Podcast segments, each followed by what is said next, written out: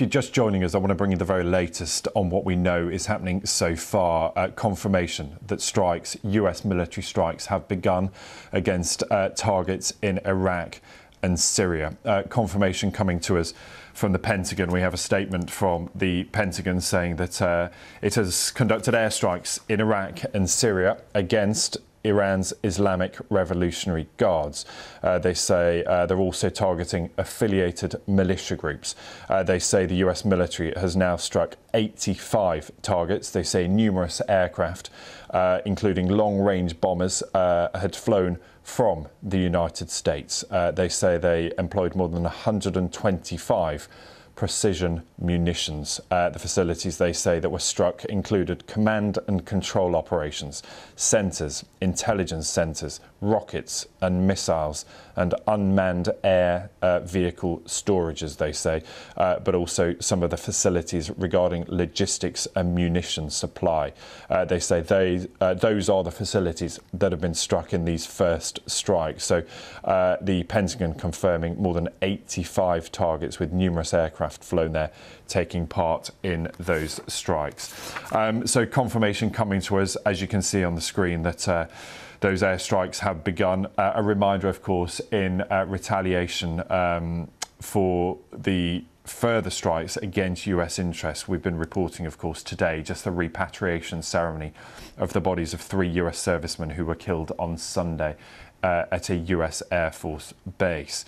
Uh, we also know, too, uh, that Iran has denied any involvement in this. Uh, they say it is not their responsibility. President Biden opting not to strike directly uh, within, inside Iran or on Iranian soil, but choosing instead these targets around the region in both Syria and Iraq. Uh, let's get the thoughts now of Esther Brimmer, who is former US Assistant Secretary of State for International Organization Affairs. And Esther, we're grateful that you're with us on the programme tonight.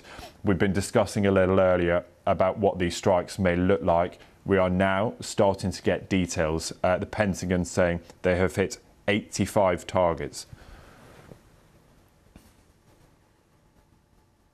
Indeed, President Biden had said that he would retaliate for this action at a time of his own choosing and possibly at multiple sites.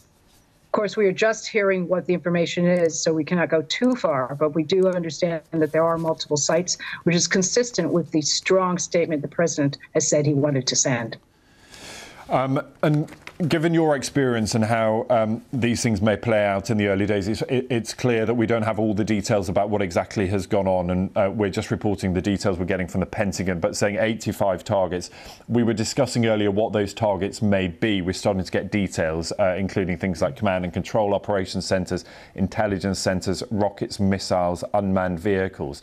Uh, those are the things that we got a sense would be targeted to prevent those militia being able to strike back at uh, US interests and US forces, one assumes, given that they have flown there uh, in long range bombers from the United States?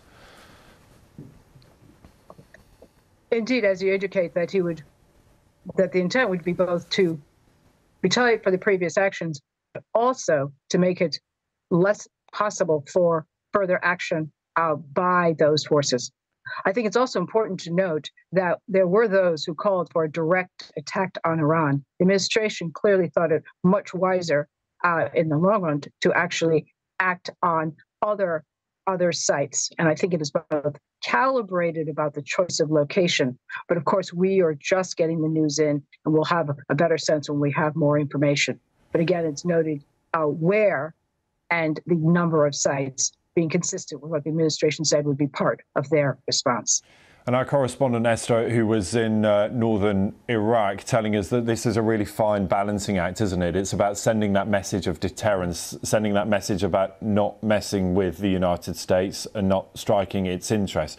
But at the same time, we'll have a very keen eye on not wanting to escalate what is already a very fragile uh, security situation in that region. Indeed, it, it, anytime one uses military force, there are multiple factors to consider. But indeed, one had to balance both the strategic choices and the, their diplomatic impl- uh, implications.